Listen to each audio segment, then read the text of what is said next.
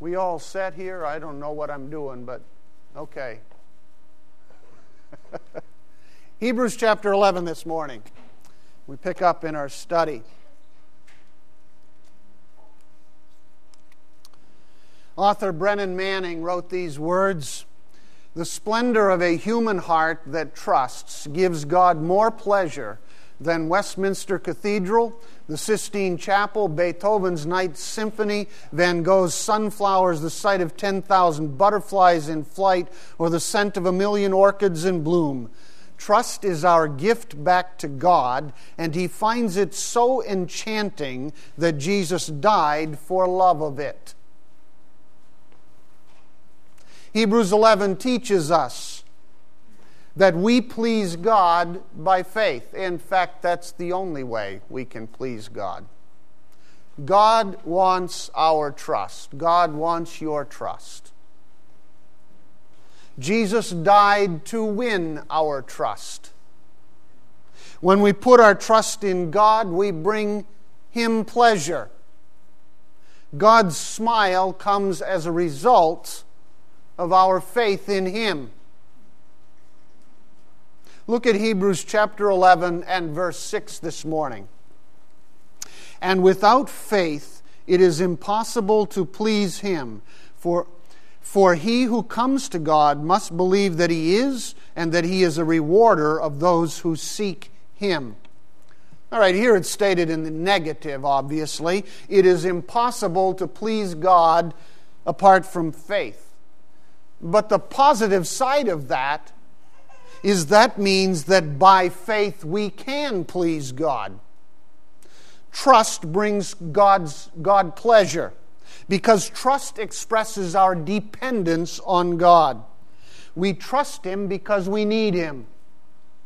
Now, the author of Hebrews says the one who comes to God by faith must believe, first of all, that He is, that He exists. And secondly, that He is the paymaster for all who seek Him.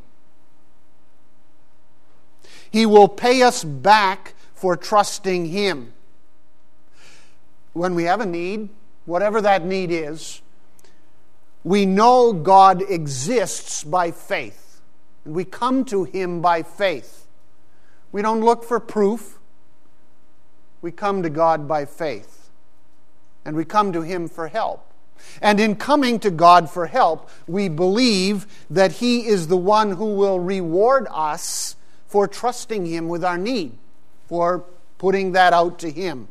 And as we trust God to meet our need, He is pleased then with our trust. That brings Him pleasure. You've also seen those computer software programs teaching dummies like me how to use the software. Well, Hebrews chapter 11 is the Faith for Dummies chapter. He's teaching us all about what it means to trust Him. And he's going to give us all kinds of examples of that drawn from Old Testament history. It's all about how we trust God. And we look back at all of those who have trusted God in the past, in all of their experiences, to learn how we can trust God in our present experiences. We examine the lives of men and women who have walked the road of life before us to find out that we can trust God to help us walk our roads of life. So, first of all, let's look at Abel. The first example, verse 4. And the principle is righteousness is the result of faith. Hebrews chapter 11 and verse 4. By faith, Abel offered to God a better sacrifice than Cain, through which he obtained the testimony that he was righteous, God testifying about his gifts, and through faith, though he is dead, he still speaks. Now, the story of Cain and Abel is one of the most familiar stories in all of the Bible. Even non Christians, even those who aren't associated with the church, often know the story of Cain and Abel. It's a story filled with sibling rivalry and, of course, the first murder in history. Cain, of course, was the firstborn son of Adam and Eve. Abel was his younger brother. Cain was a farmer. earning his living through growing produce in the fields. Abel was a shepherd, taking care of the sheep, the flocks. The time came for both Cain and Abel to give God a sacrifice, an offering. And Cain brought to God the offering from his fields, the vegetables, the fruit, and all of those things that he had grown in his fields. He brought that as an offering to God. Abel, being a shepherd, brought a lamb and sacrificed it and offered a blood sacrifice to God. Well, Genesis 4 tells us that God was pleased with Abel and his offering, but he was not pleased with Cain and his offering. And that resulted in a conversation between Cain and God in Genesis 4, because Cain was angry that God had not accepted, had not been pleased with his offering, and that God had discriminated against him in not accepting that offering. So God spoke to Cain about his anger in Genesis 4. And God said, Look, if you do well, won't you be satisfied? Won't you be accepted? Won't you feel better about all of this? But if you do not do well, then sin is crouching at the door. You must master your sin. Cain did not listen to God, and he murdered his brother Abel, and God then cursed Cain for the murder of his brother. It is clear that God chose Abel's sacrifice over Cain's offering. But why? Why did God discriminate in that way? What was it that set the two apart? Genesis doesn't really tell us why.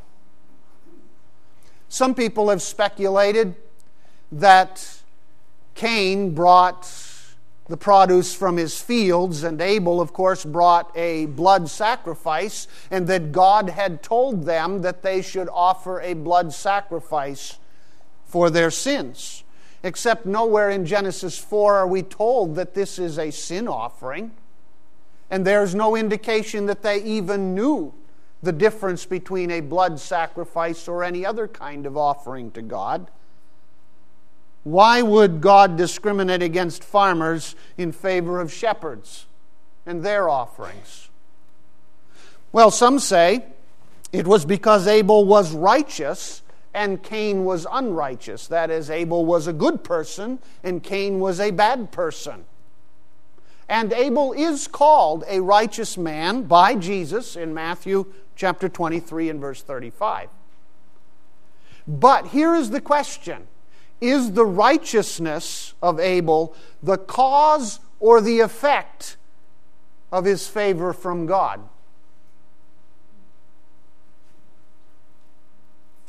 The answer is found in Hebrews 11:4. Here is God's commentary on that decision, those decisions back there. It was by faith that Abel offered a better sacrifice than Cain. The key is by faith. The issue was not so much what they gave, but why they gave it. Abel gave his offering by faith in, in God. Cain did not give his offering by faith in God. That is the simple issue as stated here in Hebrews 11 4. Verse 4 goes on to say that God testified that Abel was righteous after he gave his offering by faith, not before.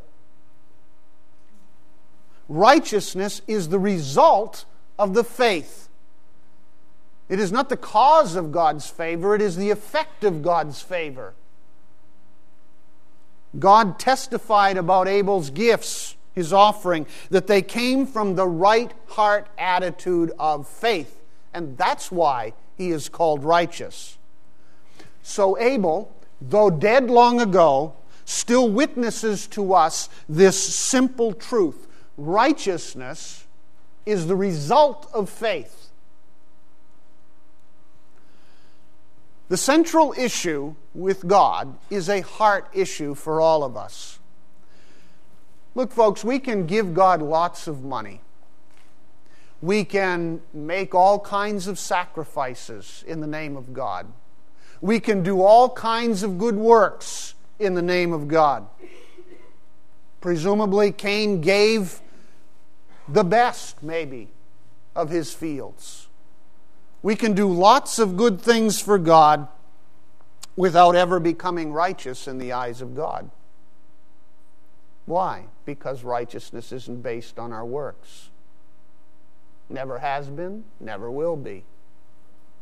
The question is inside your heart. Do you come to God in faith or not? When we put our money in the offering plates on Sunday morning, do we give to God as a statement of our faith in God? Do we give to God because we trust Him to meet our needs? The value of our offering to God, just like Cain and Abel, comes from faith, not the amount, not the value of our wealth or anything else. It comes from faith. In a sermon on giving, Dave Ferguson, pastor of Community Christian Church in Naperville, Illinois, told the story of Jeff and Julie who attended their church there. They, they had moved there from California in a very difficult and desperate financial situation. They were behind in their rent and their car payments. They owed back IRS payments, 16 credit cards with more than $40,000 in debt.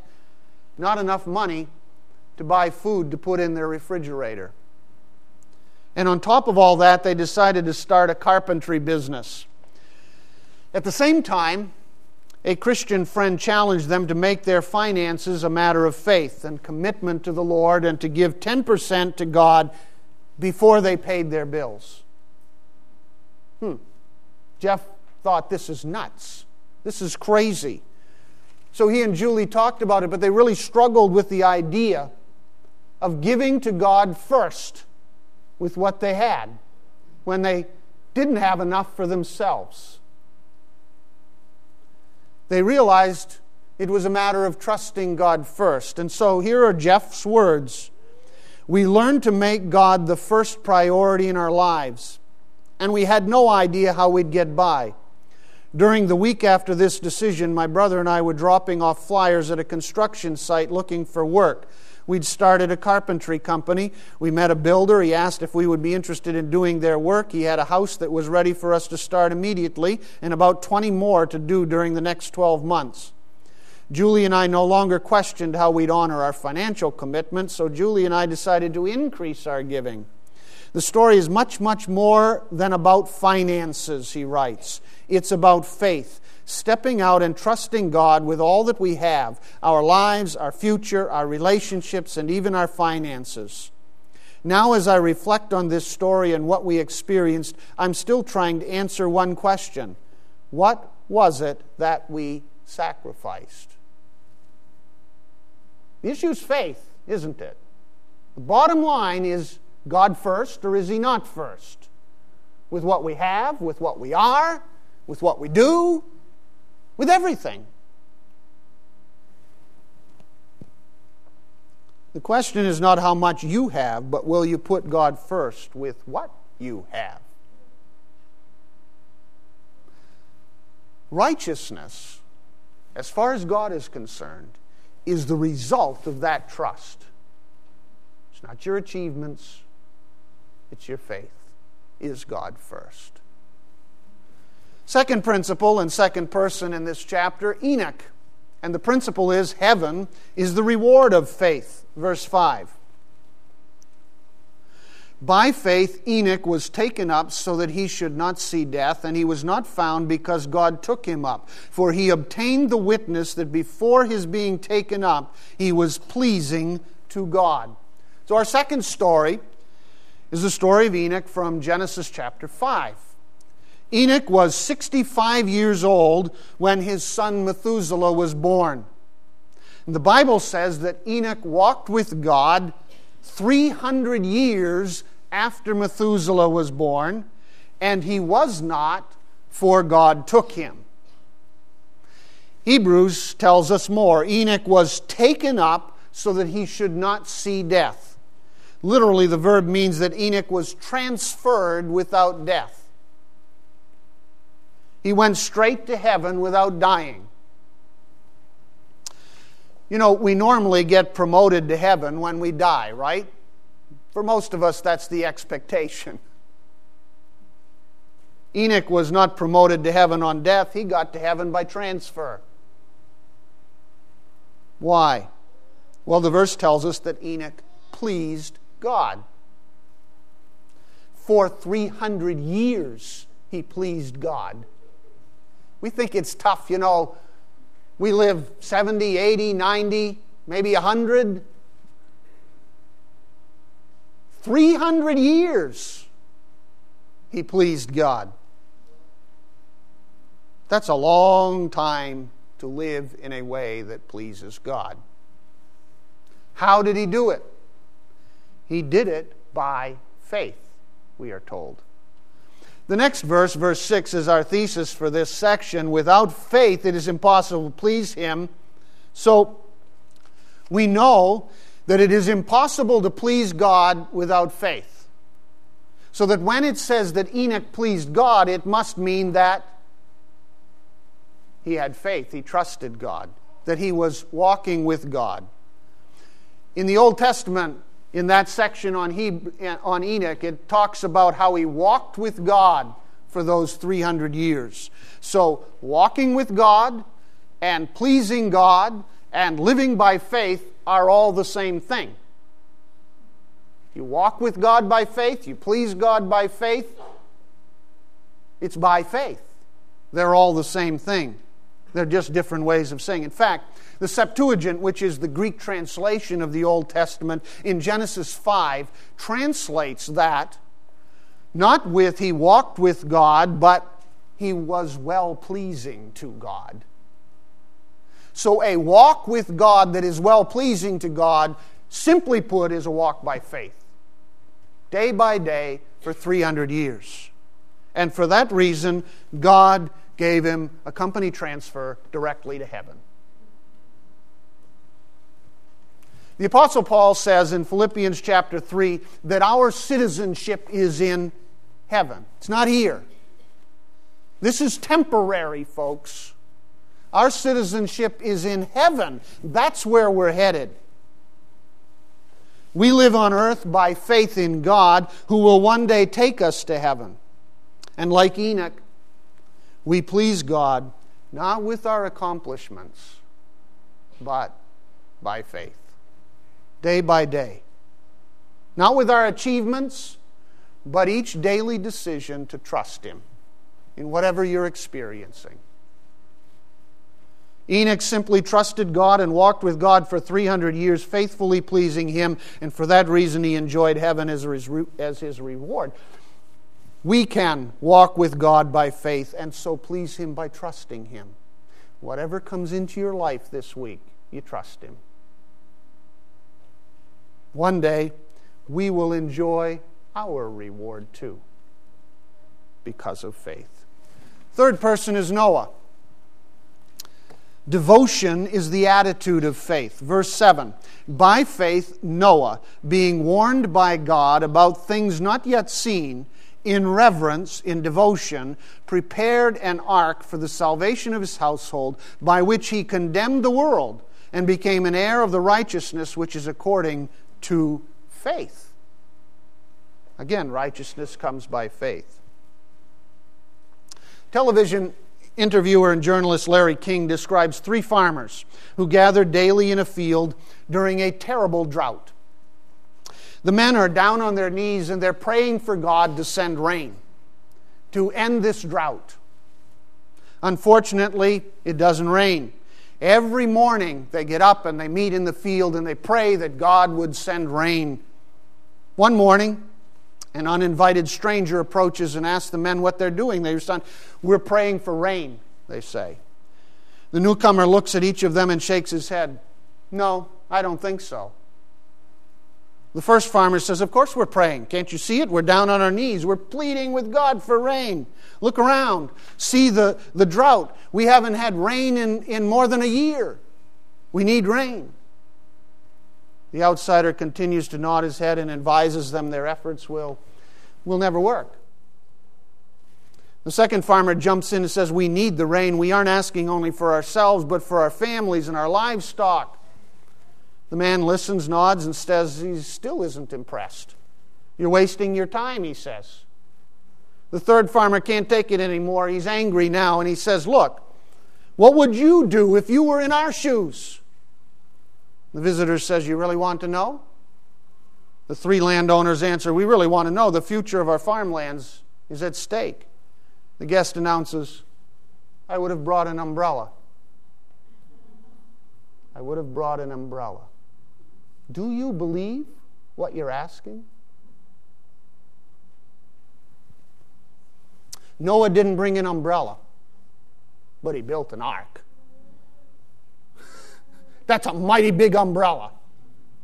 And he built the ark before the rain came. Now that's trust. God warned Noah about things we're told here that were not yet being seen. In other words, God warned Noah about a coming global flood that would wipe out mankind eh, in judgment because of their sin, except for Noah and his family, and God would start over with Noah and his family because the rest of the world was too wicked. So, in effect, as he says here, when Noah built the ark and entered that ark, he was, by his faithful actions to God, condemning the rest of the world to death. God told Noah to build a gigantic boat in a land that had no ocean Noah had to act on something that he could not see. He had to trust God for a work that no one could possibly have envisioned in his day. Nor, for that matter, in our day, since the skeptics abound. It may have been even more dramatic than that, as various people point out. It's possible that the world had never had rain before this time. Because, according to Genesis 2 5, a mist rose from the ground and watered the earth, so rain was not needed. Now, we don't know if that process was still in place by the time Noah lived on the earth, but it's possible that that was still the process that God used to water the world. But Noah had to trust God and carry out a command that far exceeded anything he could reasonably understand.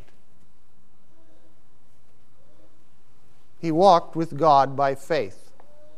And the text says that Noah built the boat having been reverent or devoted to God. It's a word that refers to our piety and our commitment to God.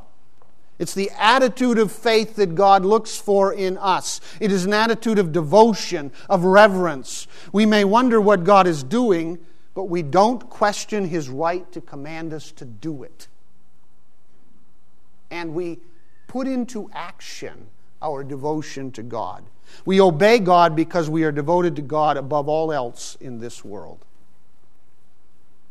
Fourth character illustration Abraham and the principle obedience is the work of faith. Verse 8 By faith, Abraham, when he was called, obeyed by going out to a place which he was to receive for an inheritance, and he went out not knowing where he was going.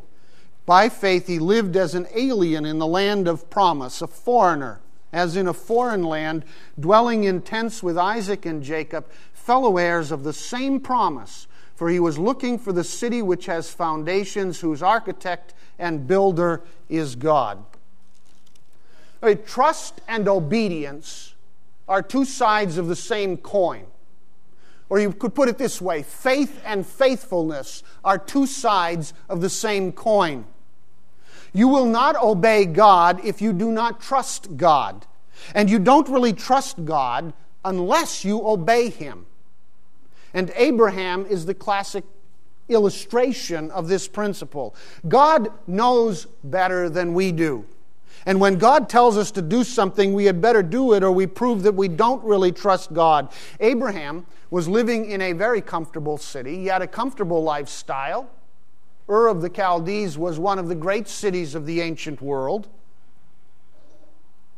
And then God called him and said, You're to leave your home, your family, and all you have here, and you're to go where I am calling you.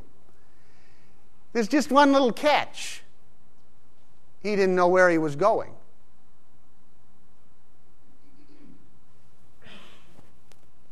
Isn't that the way God often works with us?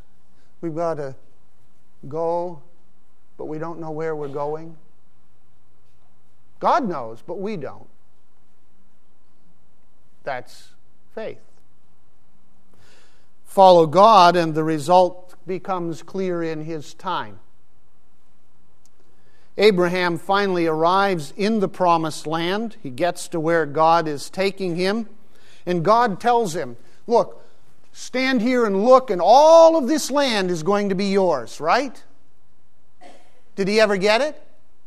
No. He never got the land. He never saw the fulfillment of that promise. Abraham, it's all yours for your descendants. But he lived as a foreigner in a land the rest of his life. The only piece of property that Abraham ever owned in the promised land that God had promised, that God had given him, the only piece of property was the burial plot for his wife. It's the only piece of land he ever owned in that promised land. He lived as a foreigner, trusting in the promises of God his entire life, never seeing the fulfillment of it. Can you do that? That's faith. Can I do that? That's going, not knowing. It's trusting. We know Him, we don't know the way. And He did it, we're told, because He was waiting for a city whose designer and builder was God. Was that the city of Jerusalem in the land of Palestine? Was that some city that he could see? No. This city was the one designed and built by God. This is the heavenly city. This is heaven. Because he looked to God for his eternal life, he could live for God in this temporal life. God does impossible things through improbable people, but the results may not be seen until we get to heaven. And it all happens in the daily lives we live here. The little faithfulnesses that we give to God daily. Many years ago in the city of Minneapolis at Bethlehem Baptist Church, they needed a Sunday school teacher for the junior high boys. You always need Sunday school teachers for junior high boys, you know. This is like the toughest class in Sunday school. This class was particularly tough. It wasn't really that they were so bad, they were just very energetic and hard to handle. No teacher had been able to control them as they were growing up. Ewald Chalberg, a Swedish masseur, was asked to teach the class, and he agreed to teach the junior high boys class. Now, Ewald still had his Swedish accent. He still spoke in broken English. And the buzz all over the church was the word he'll never make it. Three weeks and he's finished as junior high boys Sunday school teacher. Never gonna cut it.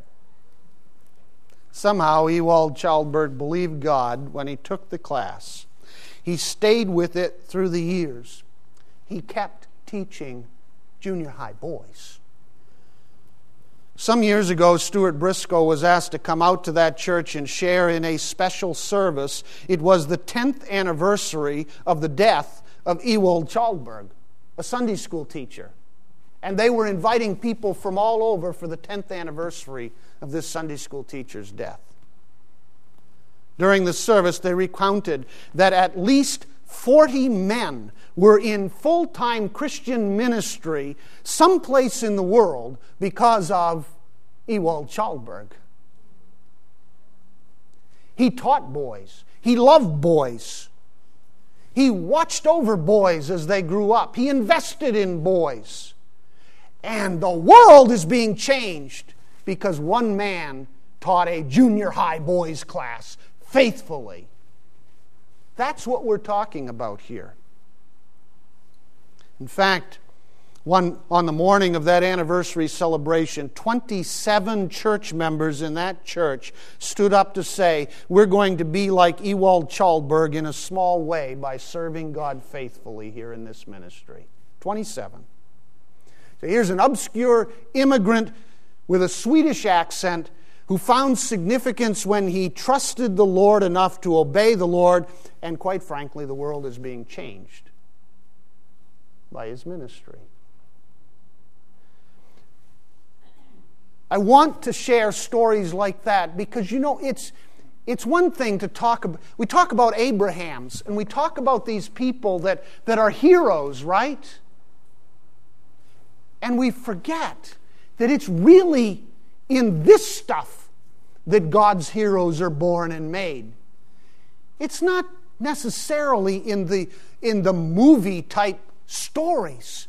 It's in the individuals who, by faith, teach Sunday school classes, who, by faith, invest themselves in, in people, in ministries, day after day after day, who serve in Bible bees, who serve in Awana, who do these things because by faith they believe God will use them to make a difference. And those people then go out and make a difference in this world. That's how God works. That's faith. All right, number five, Sarah. We finally get to a woman, right? There's only a few women in Hebrews 11, but they're important. Sarah, and the, the principle is promise is the focus of faith. Look at verse 11. By faith, even Sarah herself received ability to conceive even beyond the proper time of life, since she considered him faithful who had made the promise. Therefore, also there was born of one man, and him as good as dead at that. He's old. As many descendants as the stars of heaven in the number, and innumerable as the, as the sand which is by the seashore. Now, you know what? It's intriguing to me that Sarah is held up here as an example of faith in the giving birth to her son. Why? Because when you go back to the Old Testament story, Sarah doesn't come off sounding all that great. You remember the story. God had promised, He had reiterated His promise to Abraham and Sarah that they would have a son the child of promise, and that son would eventually lead to descendants that were that numbered like the sand on the seashore, the stars in the heaven, a great nation, right? And years went by, and no son. She remained childless. And over and over, God had reiterated the promise, but finally, she's too old to have children. And Abraham, well, he's as good as dead. right? and then an angel comes and he, sa- he, he meets with Abraham and he says, Abraham, by next year, Sarah's going to be pregnant. Right? Sarah's listening on the other side of the tent and she laughs. And we know it's not just a laugh of, yes, I'm happy. It's a laugh of disbelief because the angel identifies that, and we're told that. So Sarah laughs in disbelief. I mean, we're too old. But God has promised. So, how does Sarah get to be an example of faith? When she laughed at God's promise? Well, I think it's because her laughter at that moment was a momentary lapse in a lifelong faith. I really think that's the answer. It did not negate the years of faith that she had trusted God and His promise. I mean, she did doubt in that moment, but she came to believe again. But God was looking at a lifetime of trusting God, of praying, of asking Him to fulfill His promise. And I think that's instructive for all of us. Promise is the focus of faith. Does that mean that you never doubt? Does that mean that, that you are some stalwart hero who never has a question that God will fulfill his promise to you? No. We doubt God in certain moments.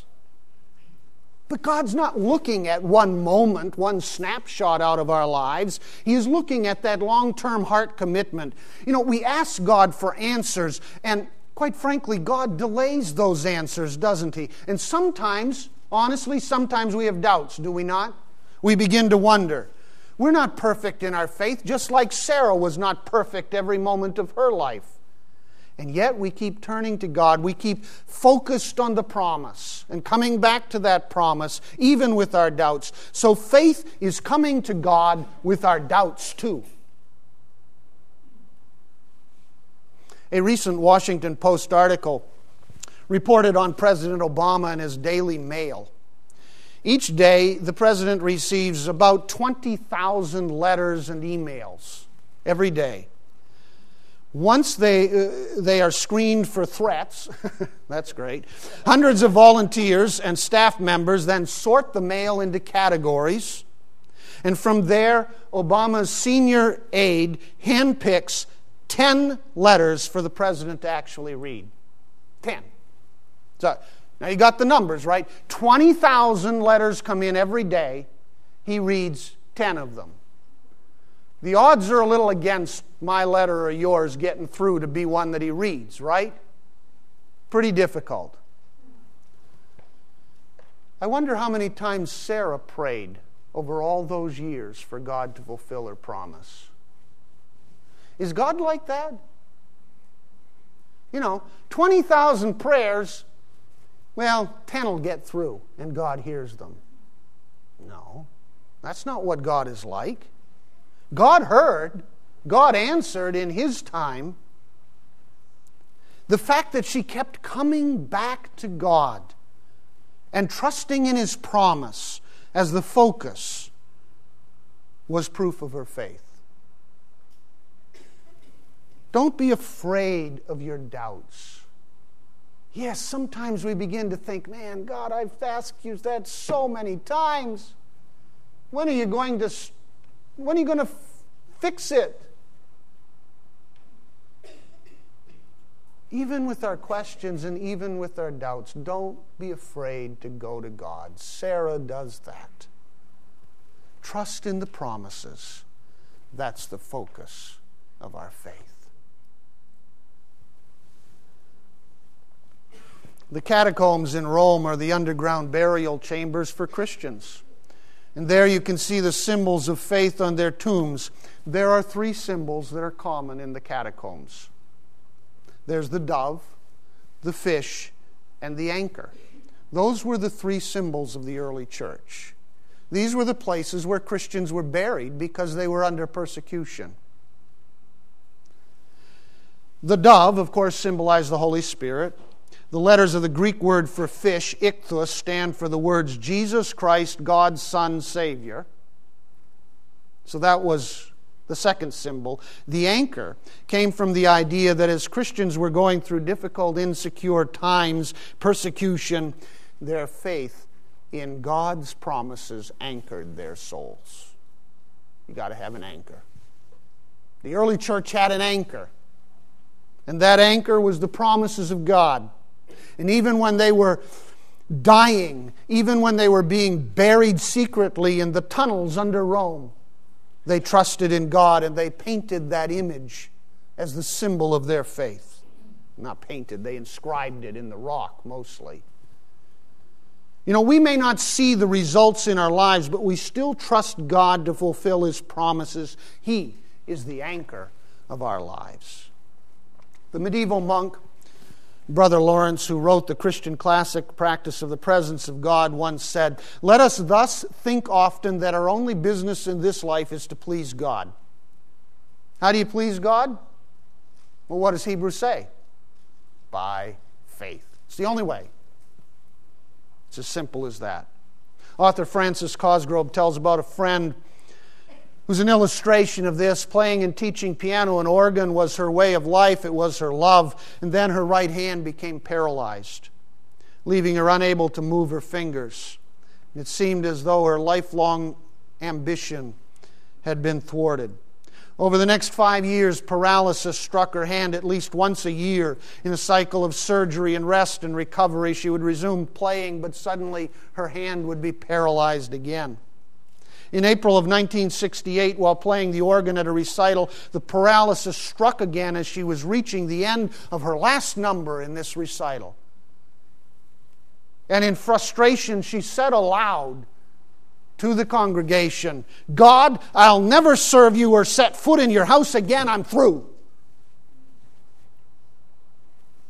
And she was. Later, when she went to her doctor, her doctor's words stunned her You'll never play again. Never. Despair. She went on a trip to Europe trying to change her attitude. Didn't work. God didn't seem to care anymore. And she was finished with him. But God did care, and He brought friends into her life that began to love her and share, though they gave no guarantees that God would ever give her back her hands. Over time, finally, in desperation, one day, she prayed again. She prayed that Christ would just take her as she was and be Lord of her life. Don't know the way. I just want you to take over, God. She said, Lord, if I never play again, it's okay. I want you. Well, a week after she placed her faith in Christ, she met a doctor who felt sure he could help her. Twelve more operations in three years. She was able to practice the piano for five minutes a day.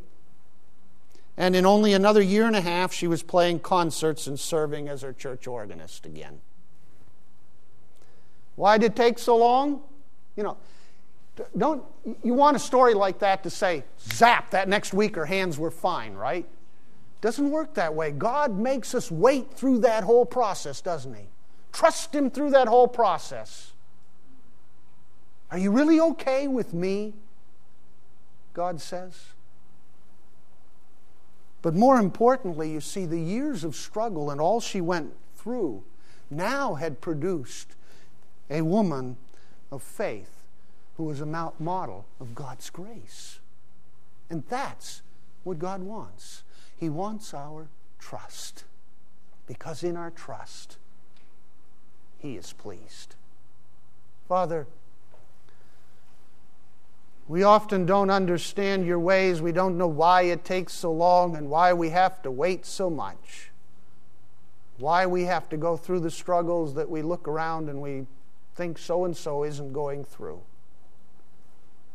But you want us to trust in you. And you are trustworthy. And like all of these great heroes of old, we can trust in you for the day to day living that you ask us to, to live. Help us, Father, this week to live lives of faith, for that pleases you. In Jesus' name. Amen.